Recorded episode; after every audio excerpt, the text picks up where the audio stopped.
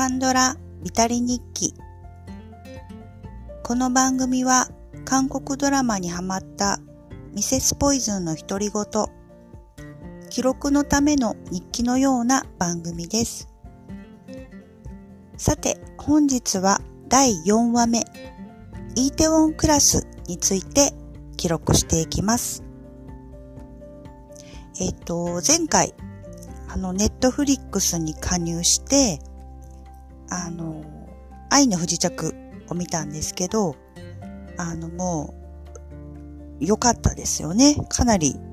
もう、あの、ずっと残る絵、あの、ドラマかなと思って、やっぱこのネットフリックスの、あの、人気ランキングみたいなのは、こう、信用できるな、みたいな。やっぱみんなが見てるやつ面白いなと思って、その時にまた上位になってました、あの、イーテウォンクラスをも続けて、あの、テンション高めで、あの、見始めました。で、簡単にせ、えっ、ー、と、ストーリーを説明すると、えっ、ー、と、高校中退、殺人未遂の前科ありの男、パクセロイが、イーテウォンで居酒屋タンバムをオープンさせて、一から事業を始め、業界一の大手飲食企業、チャンガの会長と対立しながら、のし上がっていくサクセスストーリーですっていう風に書いてありました。えっと、もうまさしく、あの、サクセスストーリーですよね。で、この、えっ、と、主なえっ、ー、と、主要人物なんですけど、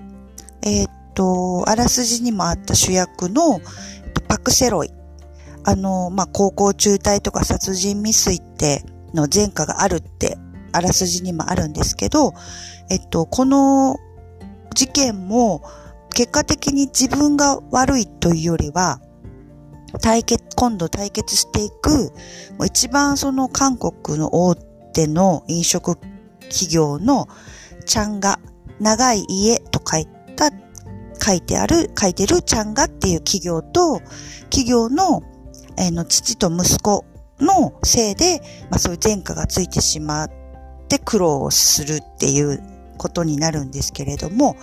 その主な主要人物はそのパクセロイと、まあ、そのお父さん、で、チャンガのお父さん、息子っていう主な4人と、あと、そのサクセスストーリーだけではなくて恋愛要素っていうのもあるんですけど、そこに出てくる、えっ、と、パクセロイの初恋の人ですね。それがスワっていう役名の女の子と、と自分でその居酒屋タンバムをオープンさせるんですけど、その会社を立ち上げる時に一緒にやっていくイソっていう女の子が二人あ、女の子が出てくるんですけど、その女の子二人と、その男性四人の主な主要人物で、まあ、えっと、のし上がっていきながらも恋愛もありつつっていうようなお話になります。で、あの、どちらも、そのパクセロイのとお父さんとチャンガのお父さん息子っていうのもすごく正反対なんですよね。育て方もそうですし、大事にしていることも全く正反対ですし、恋愛にの方で出てくる、そのスアとイソっていう女性のキャラクターもまさしく正反対っていう女性が出てくるので、そこのあの交わり方とか、あの、交差していくお話がとても面白いですね。あの、見ていて、あの、こうどうなるんだろうっていうのもありますし、まあでも、あの、本当に、半沢直樹的倍返しだ、みたいな感じのドラマなので、その、我慢して我慢して、あの、ドーンみたいな、もう気持ち良さしかないみたいな、あの、感じなので、まあ、あの、見ていてスカッとするドラマで、すごく気持ちがいいドラマになりますね。でも最初の我慢部分はもうちょっと辛すぎて、ちょっと見てられないなっていうところもあるんですけど、まあなんかその辺とかもやっぱりこう、なんか中途半端じゃないところが、あの、カンドラのいいところかなっていうふうに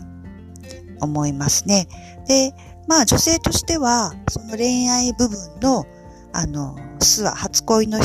セロイの初恋の、えー、人、スワっていう人と、イソっていうキャラクター分けも面白くて、スワはもう本当にあの、すごく綺麗な人で、あの、誰に対してもこう優しくて、なんですけど、まあ、あの、自分を抑えちゃうというか、まあ、打算的でもあるところもあるような女性なんですよね。で、あの、対するイソっていうのも、イソっていうのは、すごい頭もいいんですけど、まあ自分でも自ら言ってますけど、あの、ソシオパスって、あの、反社会性パーソナルっていうんですけど、そういうのを持ってる人で、あの、打算的ではないんですよね。自分は抑えないっていう感の人で、喧嘩も、まあ強いんですけど、喧嘩もすぐしちゃいますし、でもすごい頭も良くて、インフルエンサーでもあるので、ファッションセンスとか、そのセンスみたいなものも優れているイソっていうのが、まあパクセロイとどういうふうに絡んでいくかっていうところっていうのも楽しい、面白いですね。でこれとか、まあ、その、あの見て、あの、感じたのは、素朴な疑問というか、韓国ってすごく初恋っていうのをすごく大事にするんだなって、あの、インテウォンクラスとか、まあ、今後も見るんですけど、ドラマを。その時もなんかとにかく初恋とか、初雪っていうのとかを大事にするんだなっていうのを、その時なんとなくちょっと思いました。なんかそういうのが、あの、あるんでしょうね。いろいろ国によっても価値観というか、なんかそういうのが思ったことです。個人的な感想としては。とにかく、あの、イテウォンクラスはスカッとしてわかりやすいですし、とにかく面白いドラマでした。はい。なんかパクセロイの、あの、はウェブ漫画、韓国のウェブ漫画みたいで、あの、それで人気がもともとあったようなんですけど、でそそのキャラクター、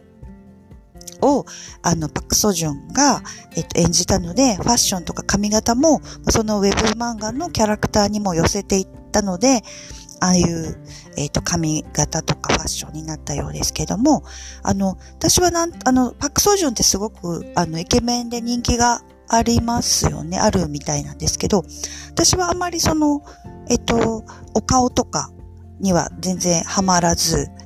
あの、あの、でもスタイルがすごくいいですね。まあ、あの、パクセロイの髪型のせいかもしれないですけど、あまりそこには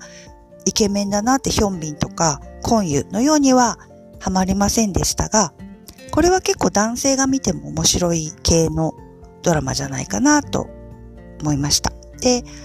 あの、韓国にも旅行行ったことあるんですけど、イテウォンもよく行っている場所で、のそこのホテルの前のまっすぐのあの、大きな通りがずっとこう出てくる、出てきますよね、オープニングとか。そこもなんかこう、懐かしいなというイーテウォンの、あの、景色なんかも、あの、楽しめたドラマでした。えっ、ー、と、今回はイーテウォンクラスについて記録していきました。